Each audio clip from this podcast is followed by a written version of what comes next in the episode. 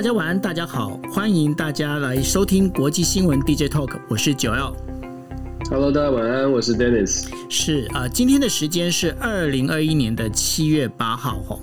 那在我们在聊这个就是 DJ Talk 之前呢、那我在想说，Dennis 怎么样？你最近 OK 了哈？那个今天好像是特别的期中考，特别忙对吧？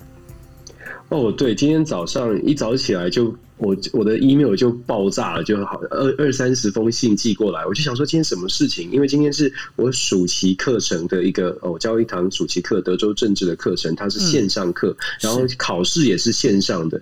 结果学生就说那个线上考试进不去，就是有看到那个可以点点点进去之后没有题目，哇，我就整个跳起来，我就说怎么回事？我就赶快跟学校的联系，然后 IT 啊，我们搞了一个早上，花了一一两一个多小时吧，才找到有一个系统的出错，然后赶快出错，然后我就赶快的跟学生说，哎、现在终于 OK 了。嗯如果是对啊，如果没有解决的话，真是麻烦。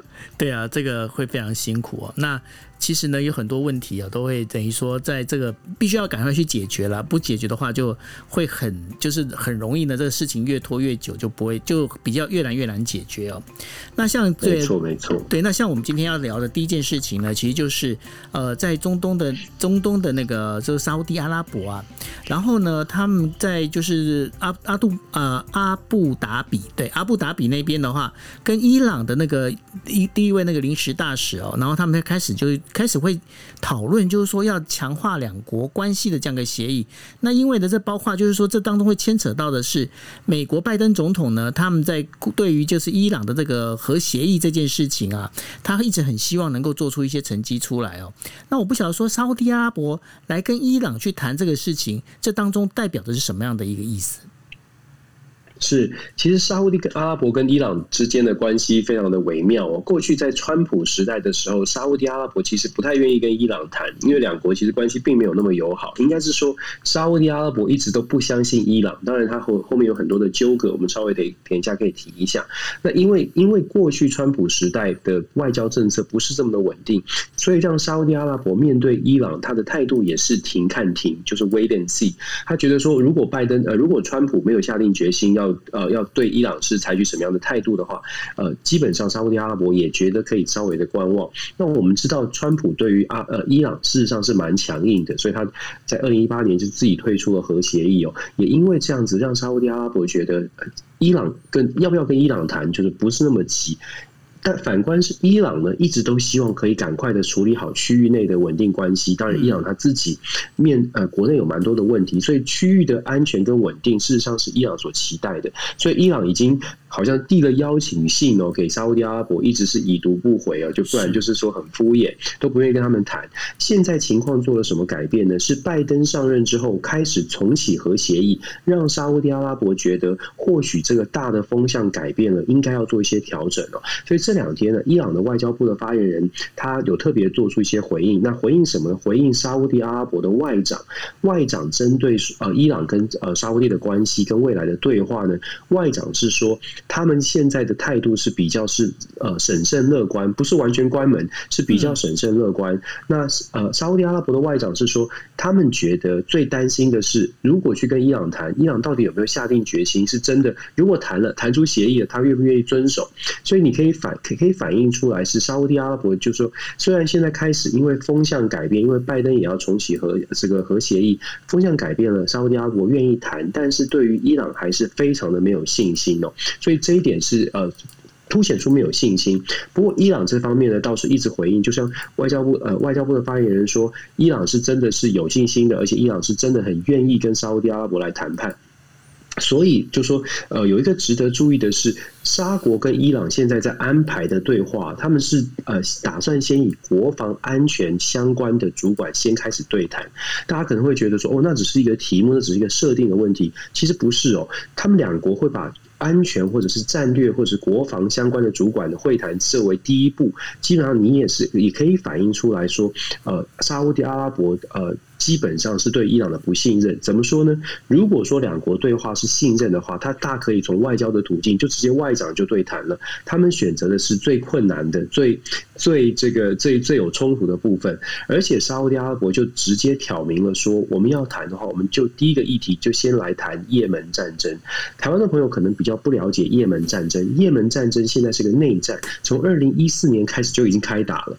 在现在的内战呢，简单来说分成两大族群哦。也门在如果看地图的话，在沙特阿拉伯的下方，也门内战现在分成两大的两大的这个阵营，一方呢是由阿拉沙特阿拉伯所带领的盟军在在支持也门的政府，那另外一方呢是所谓的胡塞组织，胡塞组织是一被被认定啊，胡塞武装组织被认定是恐怖分子，在之前的川普时代被认定是恐怖分子，背后的支持者就是伊朗哦，所以我们说伊朗跟沙地的谈判。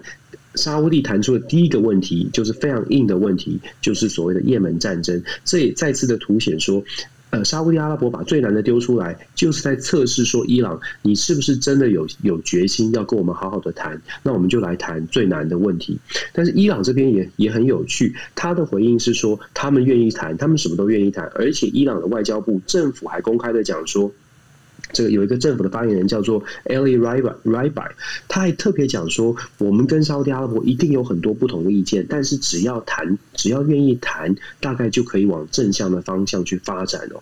那我觉得是目前看起来呢，沙特阿拉伯跟伊朗好像有一点，真的就像我们的标题所说的，有点像破冰破冰的情况。沙特阿拉伯现在愿意去谈，还有另外一个关键的原因，我刚刚说了，外在的环境，拜登政府现在开始想要重启核协议，沙。沙特阿拉伯想要在核协议还没有谈，就是正在谈的，也就是说，伊朗跟这些主要的国家在沟通核协议的这个会议还在进行当中的时候，就来等于是平行的同同时开启跟呃伊朗的对话。另外一个原因是因为在这么多国家都在跟伊朗谈判的时候，沙特阿拉伯觉得伊朗可能不敢不敢这个这个呃。不好好表现，因为这个伊朗跟沙地的态度呢，也会让这些其他大国决定说，呃，感受到说伊朗到底有没有有没有诚意想要谈核协议。所以沙地，你从我们刚刚讲了这么多，你可以看出沙地阿拉伯真的对伊朗是其实是很没有信心的。那这个信心要怎么去修补？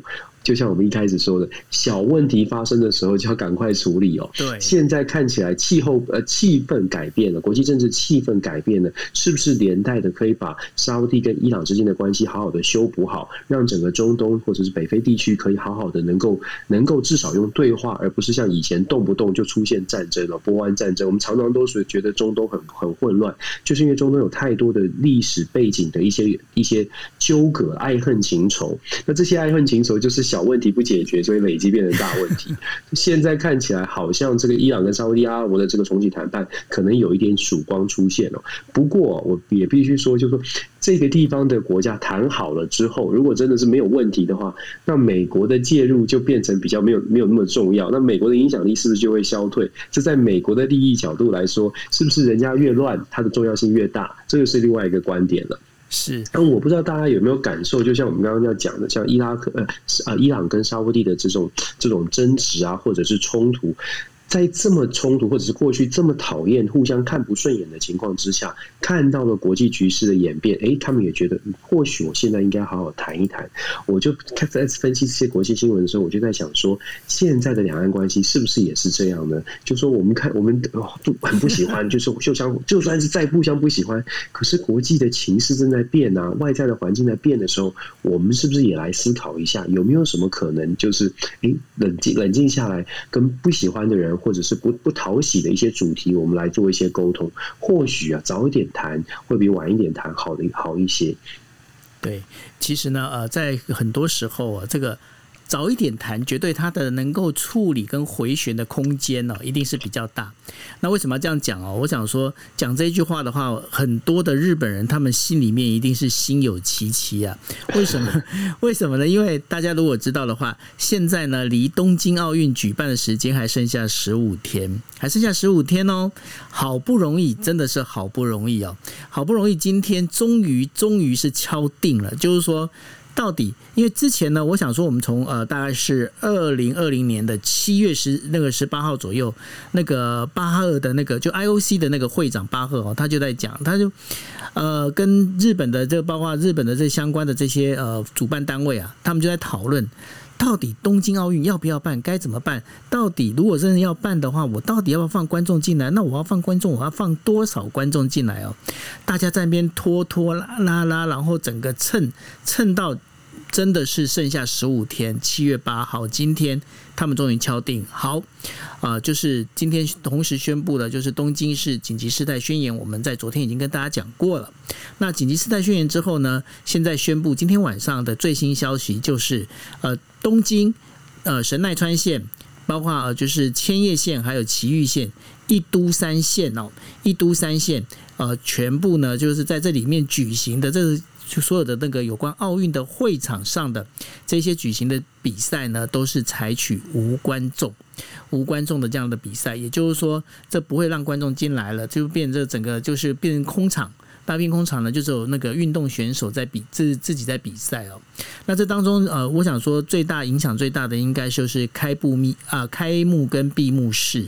那开幕跟闭幕式呢，现在知道的就是说日本天皇呢，他也会到场参加。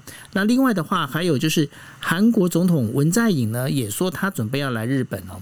那文在寅如果趁着这一次的那个奥运来到日本的话，他上一次呢在英国的时候。没有好好跟呃菅义伟碰面聊天的事情呢，在这个这次他来台呃就是日本之后呢，会不会聊到这？大家也会非常关注哦。但另外一点的话，就是说。日本的民众到底怎么看这一次的整个奥运呢？大呃大概可以这样讲，就是说日本的民众大概呢有百分之五十到六十左右呢，还是不希望奥运举行。为什么呢？因为日本他们现在整个那个疫情的状况并没有完全压抑住哦。那在今天晚上，菅义伟的他的一个记者会上，菅义伟也很坦白承认，就是说。这个 Delta 病毒啊，也就是印度变种猪病毒呢，其实正在肆虐当中哦。然后它的感染力呢，是呃过去所了解的 Alpha 病毒，就最刚开始的那个英国变种猪的那个病毒呢，呃，就是它的感染力是比它强一点五倍。那现在呢，日本他们现在面临的一个状况就是，呃，在整个一个疫苗的接种上面呢，这个。这个进度不够快，所以呢，大家现在也会担心。因为根据在呃，就是野村证券他们的一个推判，今天如果说呃，就是东京奥运它举办了，那然后如果不是采取没有观众的一个状况的话，到时候会冲破一个高峰期，大概会在七月底八月初的时候哦。那当然，现在在东京这一边的话，就是一都三县，一都三县现在宣布就是无观众的这样的一个状况。那所以呢，这个。感染的可能性会不会压低呢？现在是必须要等于说大家严阵以待。那为什么大家会问说？那为什么会呃日本这次的感染还是会重新再爆发上来呢？其实当中我们之前也跟大家讲过，这当中最主要的原因呢，就是因为呃年轻人到目前还没有接种。那没有接种有几个原因，第一个呃在施打的速度不够快，这是一个；另外一个原因呢，其实现在年轻人呢，他们普遍的就是有在就是流传，就是说不想接种啊这样的一个这样子一个氛围，其实是非常的高哦。那所以呢，日本他们现在日本政府他们现在也非非常积极的希望能。够赶紧提高整个就是日本的一个疫苗接种的一个速度，但是呢，在这同时，就是说，在日本他们现在正准备要做这件事情的时候，那巴赫呢，也在今天呢，就是呃，在昨天他就已经到了就是日本了。到日本之后呢，巴赫他本来在想说，他想要去广岛。为什么想要广岛呢？因为他就觉得，他就讲了一句话了。他讲的那话就是说：“哎呀，那个反正这个奥运都已经要举办了哈。那在过去的话，大家就有一些呃相对应的这一些等于说相持相反意见，我们就不要讨论了，我们就要来用个和平的方式来迎接奥运了。然后他想要去广岛去去等于说去做一些演讲，然后去拜访。那结果呢，广岛的那个民众呢就讲了，就说不希望他到广岛来。为什么呢？他就觉得说，呃，你不要用呃，就是带着。一个假面的和平哦，来我这边的话，然后你想要去赚点一些人人气跟人望，那因为是这样的关系，这也就知道从这一件事情里面就可以知道说。巴赫现在在日本人的心目中呢，其实日本人并不是非常的喜欢巴赫哦。那这也是因为这整个一连串的从呃去年呃举呃到底要不要办奥运，然后后来决定了奥运要延期到今年来举办。那延期到今年举办之后，那巴赫呢在整个过程里面他也是屡屡次的失言，他屡次的失言呢，造成日本民众对他的就是印象并不是非常的好。好，那这个就东京奥运呢，现在看起来是一定要办。那然后呢，到到时候的话无观众，但是呢，接下来大家也不要忘记了哦，就是说在明年的时候，明年二零呃二零二二年的时候呢，就是。北京的冬季奥运要举办哦。那今天呢，在上一次的时候呃，我们讲不久之前呢，就可以听到，就是说美国呢，他们在美国参议院那边，他们有提到，就是说可能希望就是不要，就是等于说抵制奥运这件事情，东京奥运啊，不是东京奥运，冬季奥运这件事情哦。那然后呢，今天在英国也传出类似的这样的一个声浪出来。那我不晓得说这些运动跟政治之间的这样的一个动作跟角力哦，那 Dennis 你怎么来诠释这些事情？我觉得我我看到那个国际奥会的主席巴赫，他到他呃到日本东京做准备，然后在他落地之前的几个小时，日本宣布了这样的决定，就是不让任何的呃观众进场，然后全等于是等于宣告今年的奥运完全是一个电视上的典礼，就说电视上才能看得见，其他的人基本上不能看见。那有一说就觉得说这是日本做出最后的最后的反反反弹，就说最。最强烈的抗议了，对国际奥会，因为现在看起来日本没有办法取取消。那最强烈的抗，因为国际奥会一直希望，如果大家记得的话，在两三个礼拜之前，国际奥会还宣布说，希望说日本至少能够回复到百分之五十的 capacity，就是至少有百分之五十可以进场，当时非常的乐观。当时的日本的东京奥运会其实就已经做出做出口头上面的抗议，就直接就说了，这个距离现实有点太遥远。可是国际奥会。基本上不管日本政府或者日本民众怎么想，国际奥会就说我们还是期待，不断的在讲说我们期待有百分之五十可以进场，做出这样的宣告。那我觉得这就是为什么我说，我觉得在选在巴赫落地之前，飞机还在飞，落地日本之前，日本政府做做出这样的一个宣告，宣告说不会有观众进场，我觉得是。间接的在打脸巴赫，打脸国际奥会。我相信巴赫他应该不是很高兴哦，而且他落地之后又要按照日本的规定，他要隔离三天，虽然是在五星级的饭店里面。我觉得这个是日本做出来的一种一种抗议吧，用日本的方法来表达说这个对于国际政治或者国际奥会的不满。那。至于说东京奥运怎么举行，我觉得还是一样的。这个对日本政府来说，或者是对日本民众来说，其实真的是很大的负担哦。大风险都是由他们来承担。所以，其我我个人是觉得说，这个真的是国际政治国国际的压力被迫举行的奥奥会。那承担的是日本，我们只能期待说，呃，运动选手好好表现。可是，同时也希望真的不要造成日本任何的病情或者是疫情有什么样的这个呃。不好的影响，我还还挺担心的，因为我们知道病毒它不会，你拉了封锁线，它就它就不扩散哦。是啊，所以这个我觉得真的是要好好的呃，可能要好好的就是就是小心谨慎的处理了。那我觉得日本的政府或政治人物能做的都已经全做了。是，那因为刚刚有提到了，就是说现在英国跟美国啊，他们因为中国的那个维吾尔族的这些相关的这些问题啊，他们在发起的，就是说要抵制冬季的，就是在北京举办的这个奥运哦。那对这件事情的话，他们这些政治动作，你觉得会有一些相关的影响吗？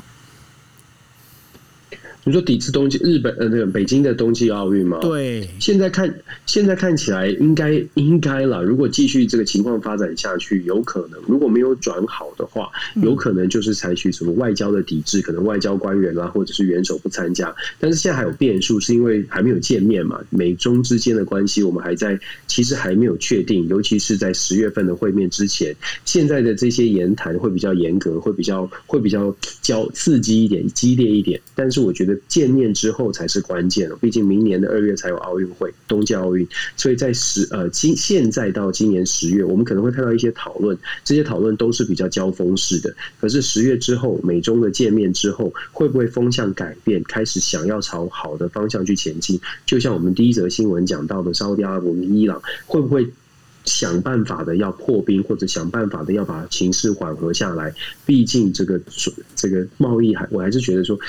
经济的高度互赖，经贸的高度互赖，会让很多事情其实都不想要发展成为呃不可回收的逆境哦。所以我觉得这个部分冬季冬季奥运会到底呃悲歌的情况，会不会是像现在看到这个局势？我觉得美中会面之后可能会情势比较明朗。是，那刚刚也有提到了，就是说韩国总统文在寅呢，他应该会飞到就是日本过来哦，参加这个奥运的开幕哦。那会飞飞过来之后呢，其实，在呃，就七月六号的时候，文在寅他就回复了，因为呢，韩国在前几天呢，就是联合国已经把它认定为已开发国家哦。那这是从一九六四年联合国贸易和发展会议里头啊。第一次再把就是有国家帮国家升级哦，那所以对于文在寅来说，文在寅当然他会觉得非常开心啊，那所以他发表了就是说发表了一些想法，也发表一些感言哦。那当然呢，文在寅他现在虽然是他现在任期剩下就是最后的这一年哦，那在这一年里面呢，他还是要强调就是说大家也知道，在这段时间呢，包括半导体还有就是电动车这一个部分的话，呃，韩国呢在整个一个琢磨并没有那么的强，所以。文在寅也准备要再加强这整个一个，包括就是半导体跟电动车的这样的一个机呃，等于说他们的整个一个发展哦。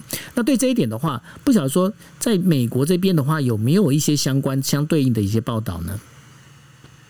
这报道很大啊，在 Bloomberg。其实我们一直，我我其实，在看这则新闻。我们今天选这则新闻的时候，我其实呃呃这几天呃看到韩国的动作，就如同我们之前在四月份就已经讲过韩国的所谓的半导体的 K 计划。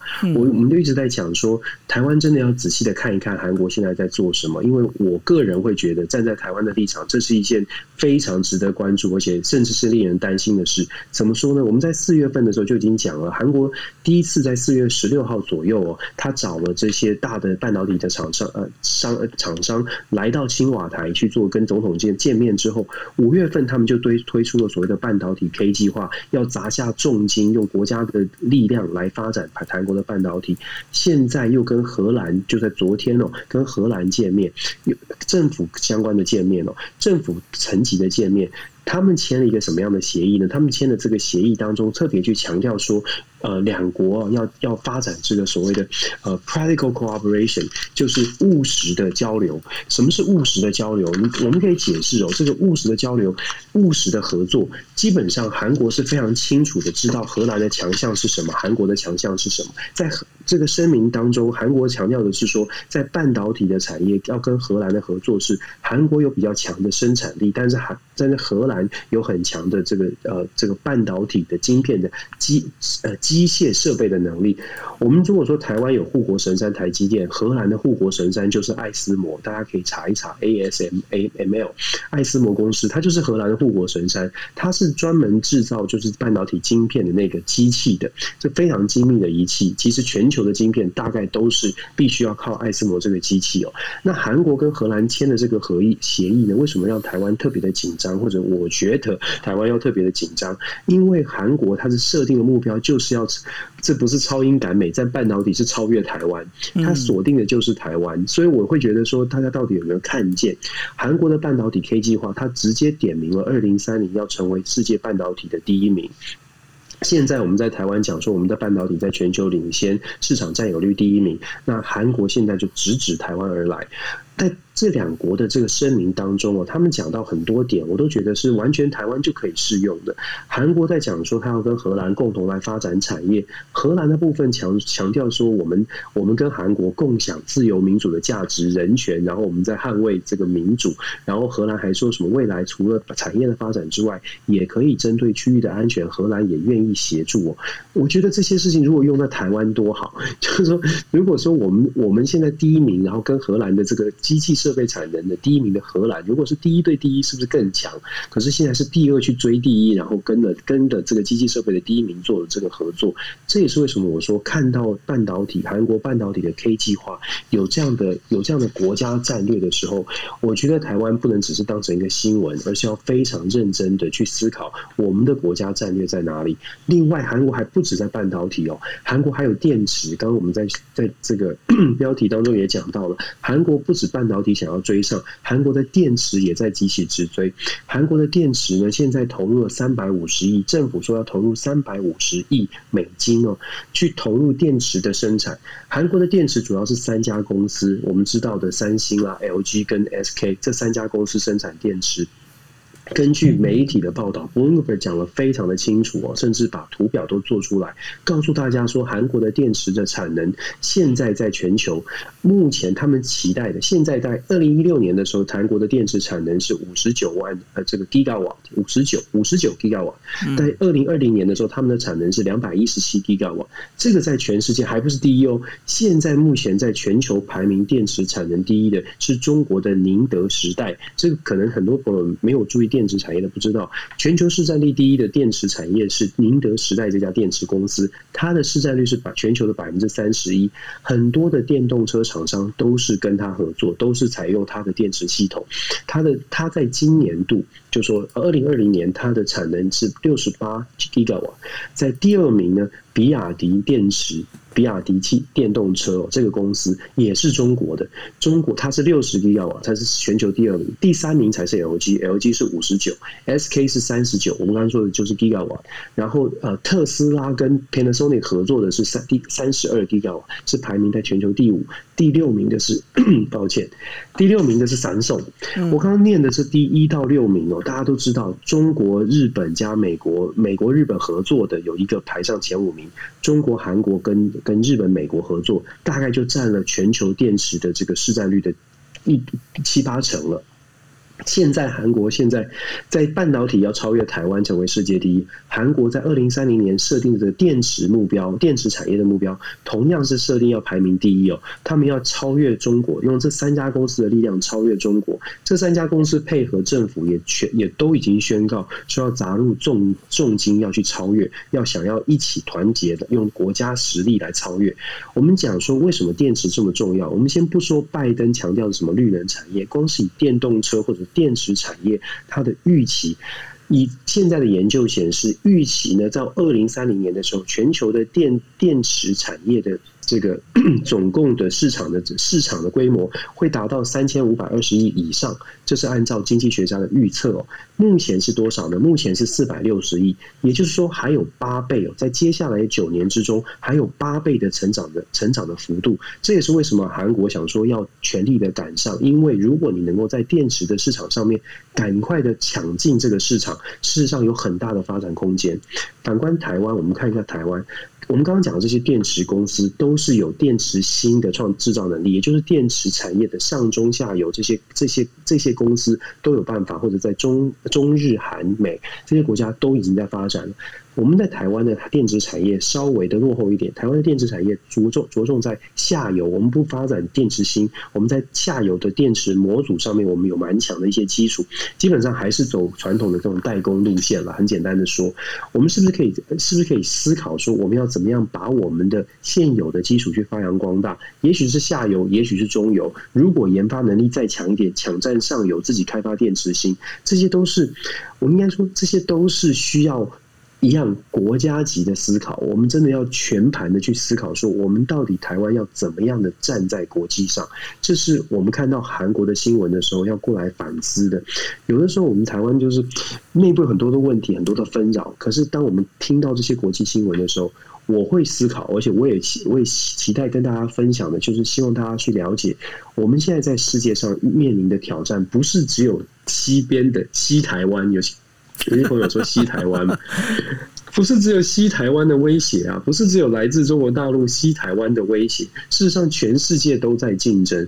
就我必须要说，我们把韩国这个题目点出来，而且韩国非常拼命的想要在二零三零文在寅的最后一年哦，他已经不会续任了。可是文在寅在做这些事情，他要做的是让韩国真的成为世界最强。当然，他是他的理他的理想啊，在半导体跟电池产业，他目标是世界第一哦。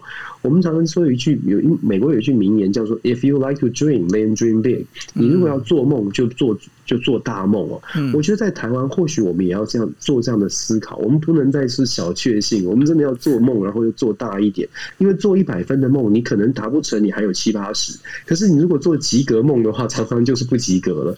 所以我觉得这个这个，我们从半导体产业，从电动车哦，看这个新闻，看 Bloomberg 这个报道，其实我越看越觉得越觉得担忧。就想说，我们到底看见了没有？希望更多的台湾的朋友可以看见这些比较现实的一些问题。那当然了，我一直在讲说，我们团团结起来，我觉得台湾的智慧可以做到。问题是我们就不团结，所以最难的是人跟人之间的关系哦。对啊，所以跟大家分享这个韩国的新闻。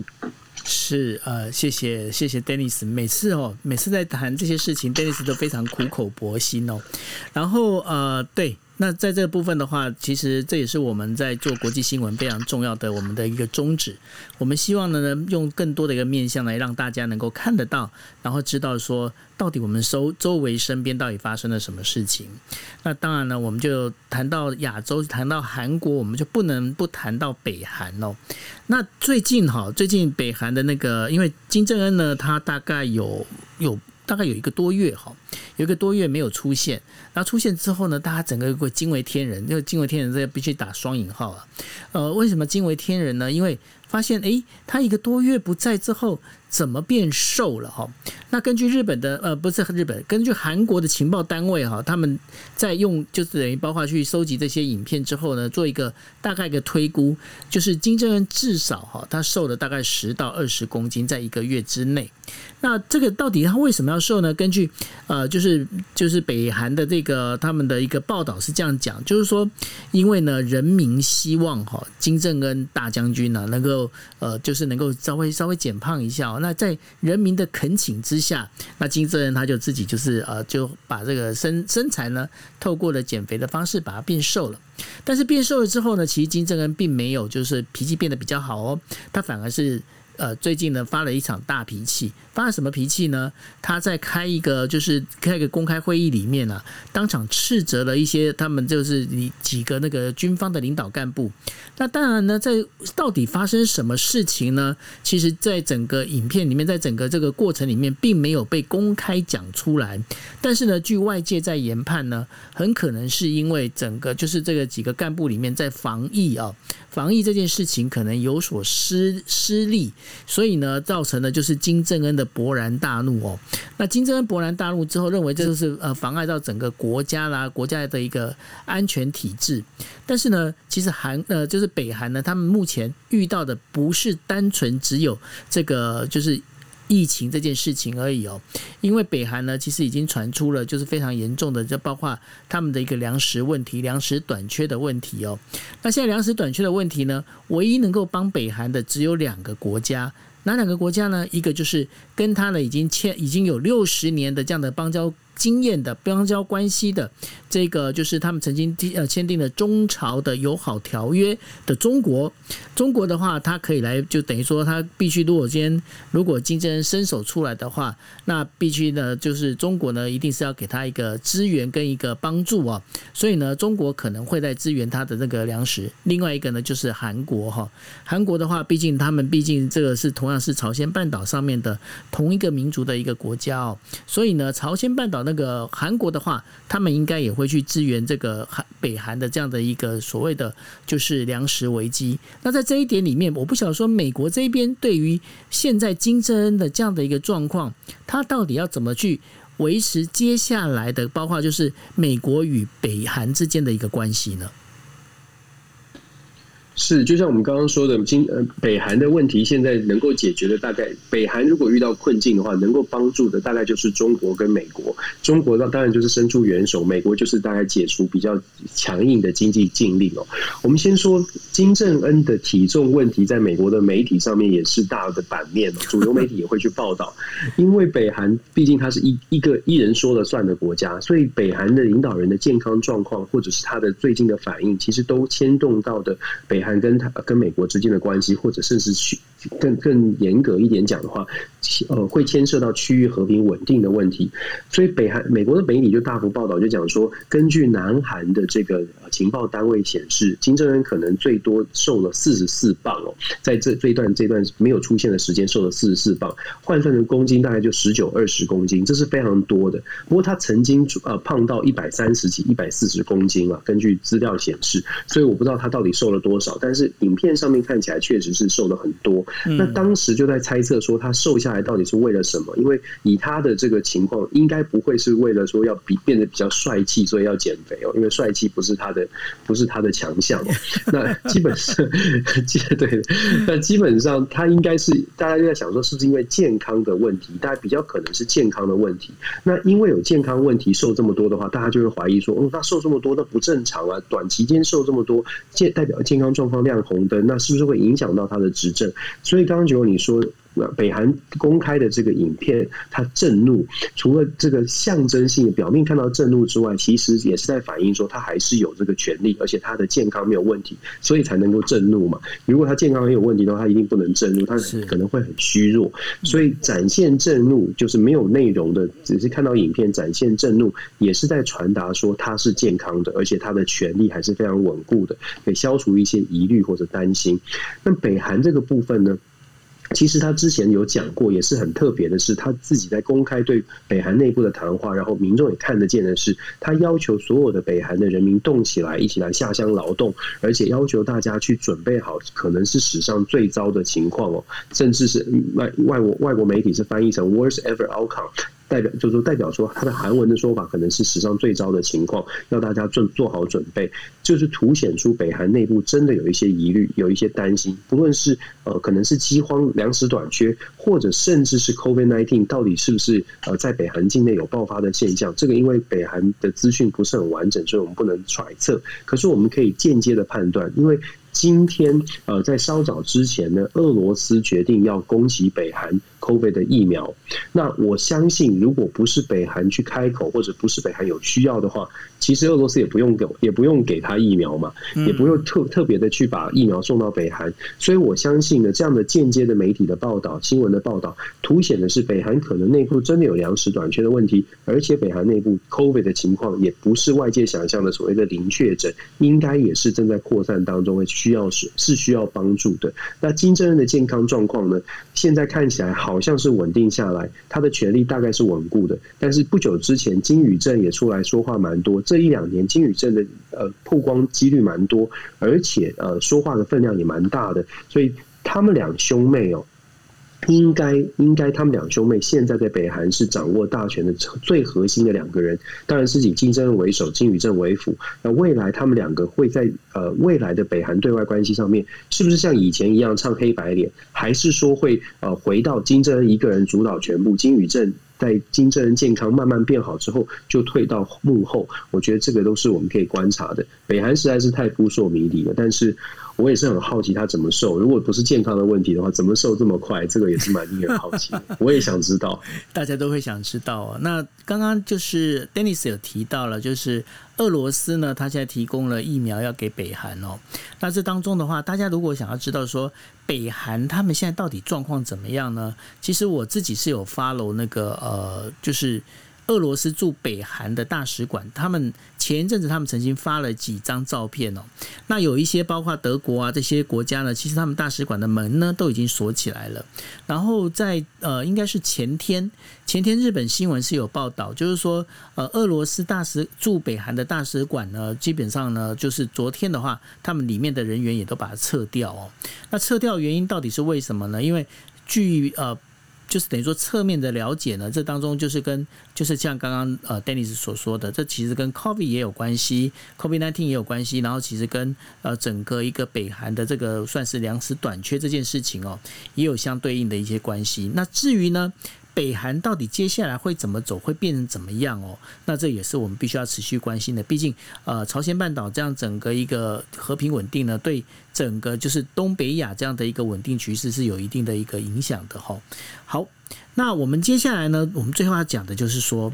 大家知道，美国科技股最近大涨，大涨之后呢，让千亿美元的富豪呢，已经增加到了九位，他们的净资产呢，总共是增加了两千四百五十亿美元，然后总资产呢，也已经超过了就是一点三六兆美元哦。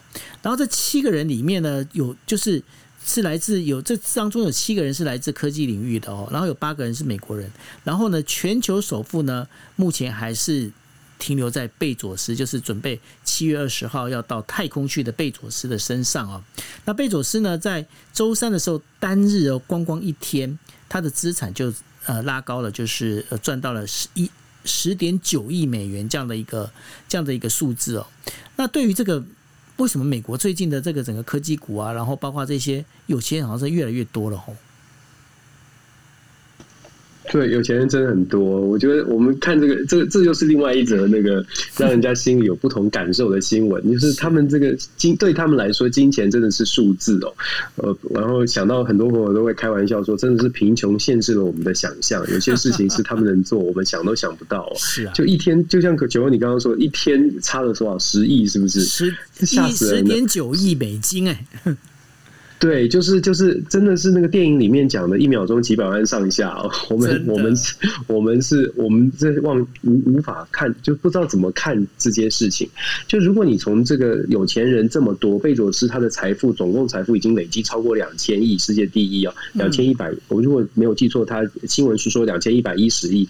不过这个数字大概在浮动啊，你可能股票随随时都在浮动，也没有一个确定的。呃，总而言之是很可怕的数字。这些数字告诉我们。是什么呢？其实它凸显的也是另外一种层面的美国现在的一个问题，就是所谓的所所得，就是财富分配的不平均哦。是研究显示，有一个研究在从一九八三年以来的追踪的调查，一九八三年到现在，富比士排行榜上的这些富豪呢，他们的财富累积平均是超过了百分之一呃百分之一千零七，也就是十点零七倍了。就是这些富豪家族，他们在过去的三四十年，他们的财财富跨越世代的。累积是超过了十倍以上，那相对于美国的一般民众呢，是大概百分之十。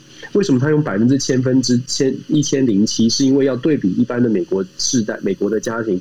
成财富的成长也有成长，但是是百分之十，就是百分之一百一十哦。就说大家都有成长，只是他们成长的速度是非常惊人的。那为什么会有这个现象呢？其实跟美国的制度是很有关系的。最主要的原因是因为这些有钱人，他们有钱之后，他们可以对于政府的官员、政府的政策有直接跟间接的影响力。当你对政府的政策有直接、间接影响力的时候，你就可以开始对于你自己的财富有比较妥善的安排。也就是说，他们的很多。的政策是有利于他们的，包括了税负哦。那有钱人，你知道美国有钱人他主要赚的跟我们一般人不一样。我们一般人是拿薪水的，每个月拿了多少薪水？哎，反正国税局在美国，国税局就会抽税，你就是拿一般的薪资，你薪资单来，税就已经抽掉。可是有钱人不是啊，有钱人他们的赚钱是钱滚钱，他们是投资所得，他们不是薪资。如果你真的用什么呃银行的银行总裁或者是公司总裁的这这个薪资单来扣税的话，他根本他根本没有不在意，他的薪资可能是一百万，但是他的红利配股跟投资所得可能上千上千亿，就是这个差距是这个部分是扣扣税的比例就很少，再加上有钱人的家族呢，他们会有所谓的信托或者用其他的避税的方法，那为什么会有避税的方法呢？就反映出来我刚刚说的。因为有钱人有办法影响政府跟政策，所以在税率上面，所谓的避税的方法很多都是透过他们的影响，导致这些税负的设计本身就有利于这些财呃比财务上面比较有优势的这一群人。几个几年之后，这个累积的速度就会相当，就真的是相当的惊人哦。所以我们说这个，我们看到。看到贝佐斯他们很有钱，甚至在谈太上太空，可是我们就我们真的是看到他们上太空，我们只能去行天宫拜拜。就是你跟那个差别，这差别我们只能去，你知道这个这个，我我记得我们在台湾的时候就要都要去南投那个那个紫紫南宫还是什么宫的，去求那个求那个发财金，如果有赚钱再回去还还给神哦。我觉得他们都他们可能都他们他们一定不会去求这些的。我的意思是说，这个差距是非常巨大。我举一个我。自己的亲身经历哦，就是为什么我说贫穷限制了我的我们的想象？我不知道九二你有没有遇过？你我我相信可能有了，但是你有没有遇过？你有没有有一些朋友或者你曾经经历过那种感受？就是你有超级超级有钱，因为我以前没有，就是。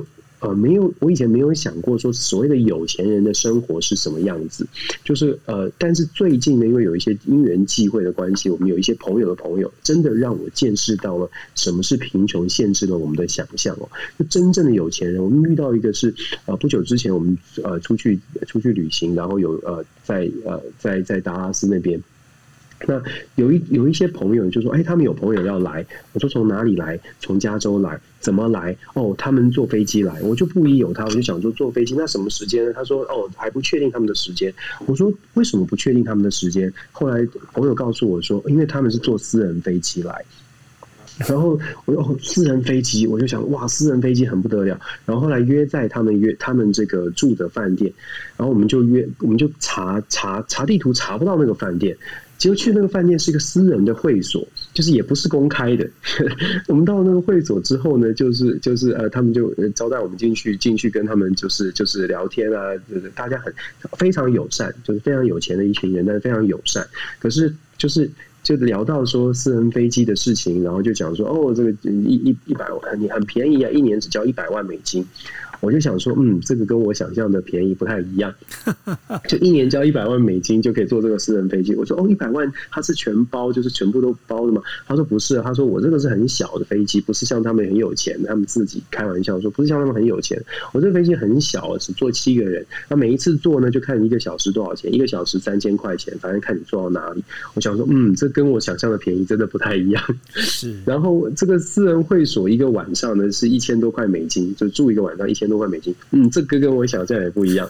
在在会所里面，那个游泳池畔吃那个吃那个吃吃热狗，一根十十十块钱美金，这也跟我想象的不一样。因为我在 Costco 是一块钱，一块钱是有热狗加可乐的，这个跟我想象也不一样。所以你知道，你知道那个感受就很震撼，就想说，我终于知道，我终于有机会体验到什么叫做贫穷限制了我的想象，我也终于体会到什么叫做金钱只是数字。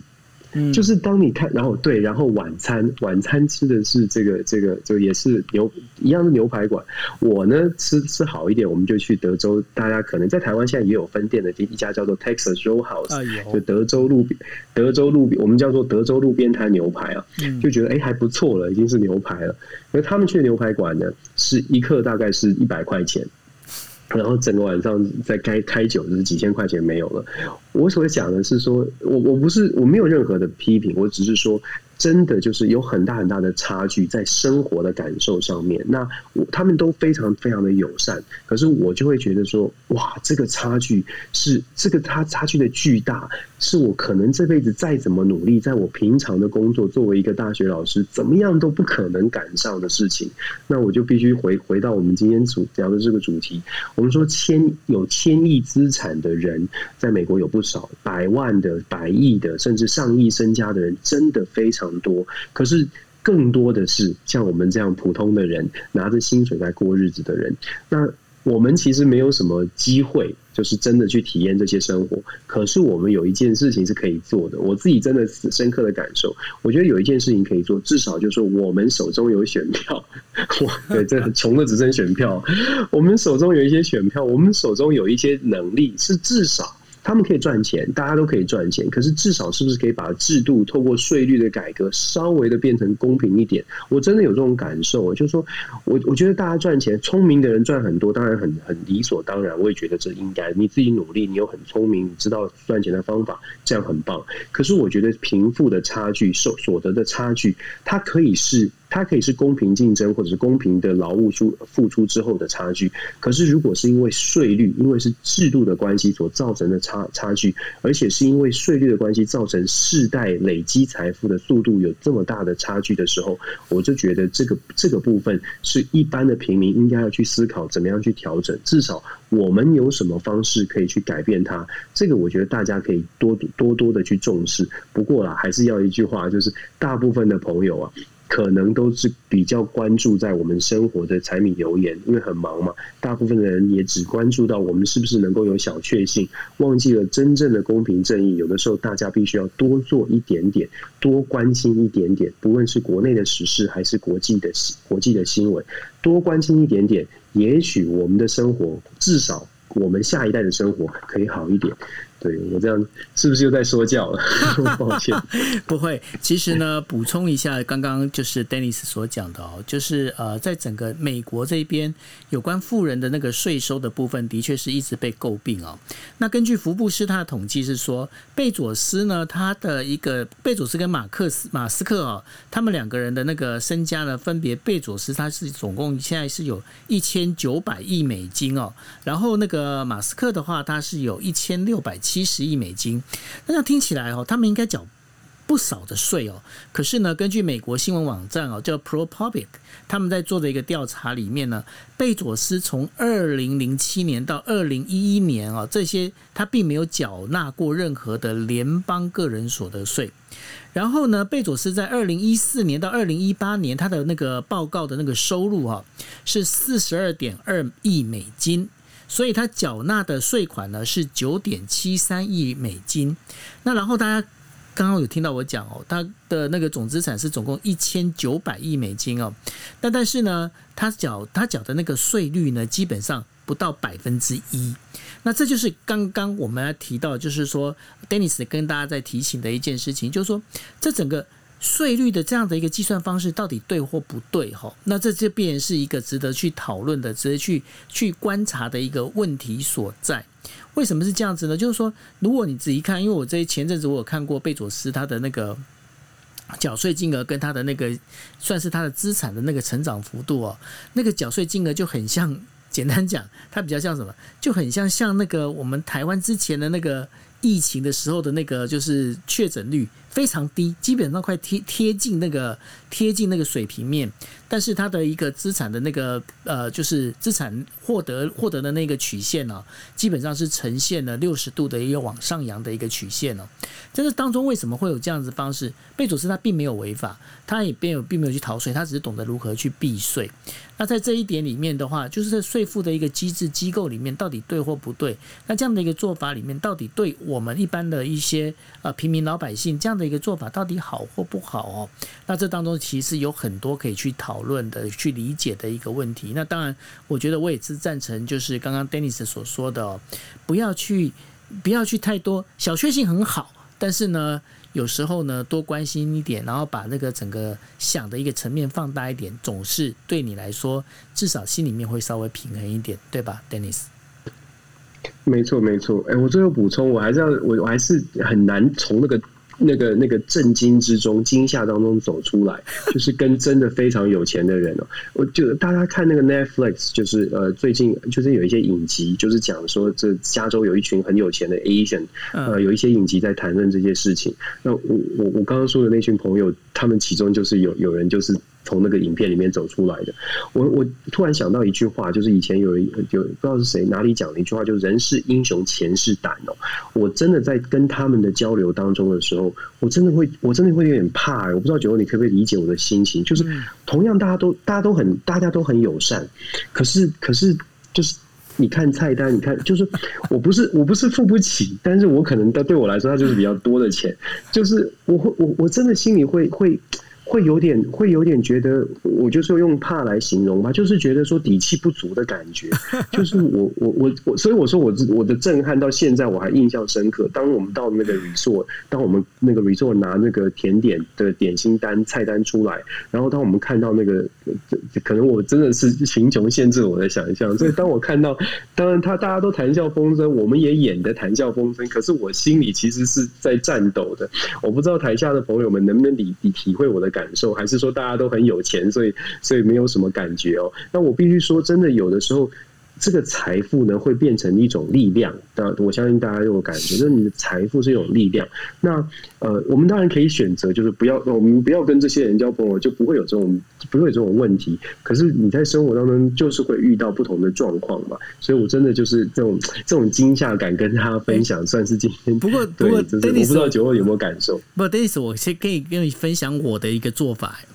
因为其实呢，在我身边呢，也有很多这样子，就比方说，他们可能就是创业家，或者是他可能是他的爸爸妈妈，他们本身其实是非常好的，就是在国内很知名的这样的一个企业的这一些呃公司的那个负责人哦。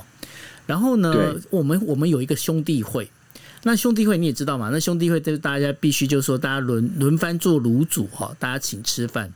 那对于我来说，我老实讲，我就是一个，比方我是一个小康家庭的人呐。那怎么去跟他们比？那他们有时候请吃饭的话，那个就是应该怎么讲？就是那个说那个气派的那个程度啊，就是说就像你讲的，真的会得到一个惊吓哦。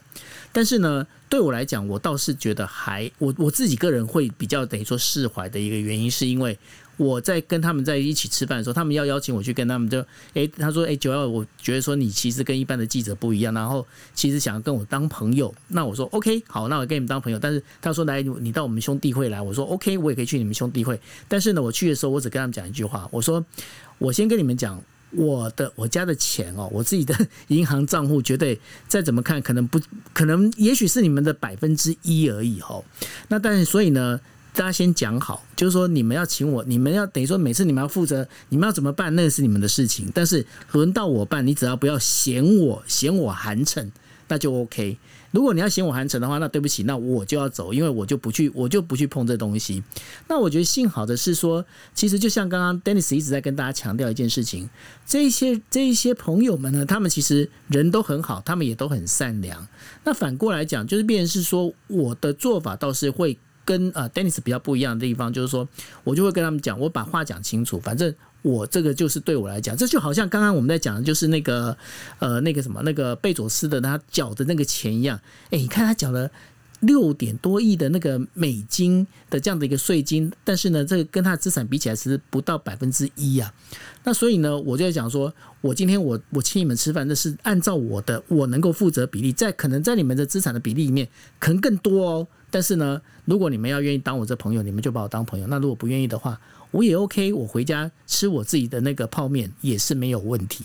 这是我大概一个想法，跟 Denis 分享。对，真的真的很很重要，也很棒。就是说，我觉得就是我们在社会上真的有有不同的差距，有世代的差距，然后年龄的差距、收入的差距、所得财富的差距。可是不同的差距，我们还是回归到人的本性，就是说，其实都是很好的朋友。就是就像九欧说的，其实都很都很好的人。可是只是大家的成长背景或者大家所看见的事情不一样。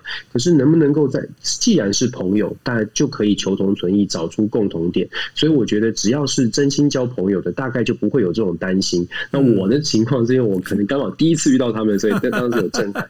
我相信久就是相处久了，我也是我身边也有很多的这个这个很有钱的家庭的朋友哦。当然，大家相处的很也很愉快。对就是只是说，就是刚刚开始见面的时候，那种那种震惊感，让我到现在为止。对我相信久后一定也有那种看到就第一次走进某一个朋友家的时候，就是觉得哇，怎么搞成这样子那种感受。对，就是说跟大家分享了每个人的人。生经验，反正当故事一样，大家听一听。就像我去我在日本的时候，涩谷里面居然你知道那个走进去，你还差为迷路，去人家家里才迷路的那种，你就知道说在涩谷那个地方居然还有这样的地方哦。这我觉得说有很多的震撼了。那当然就是说。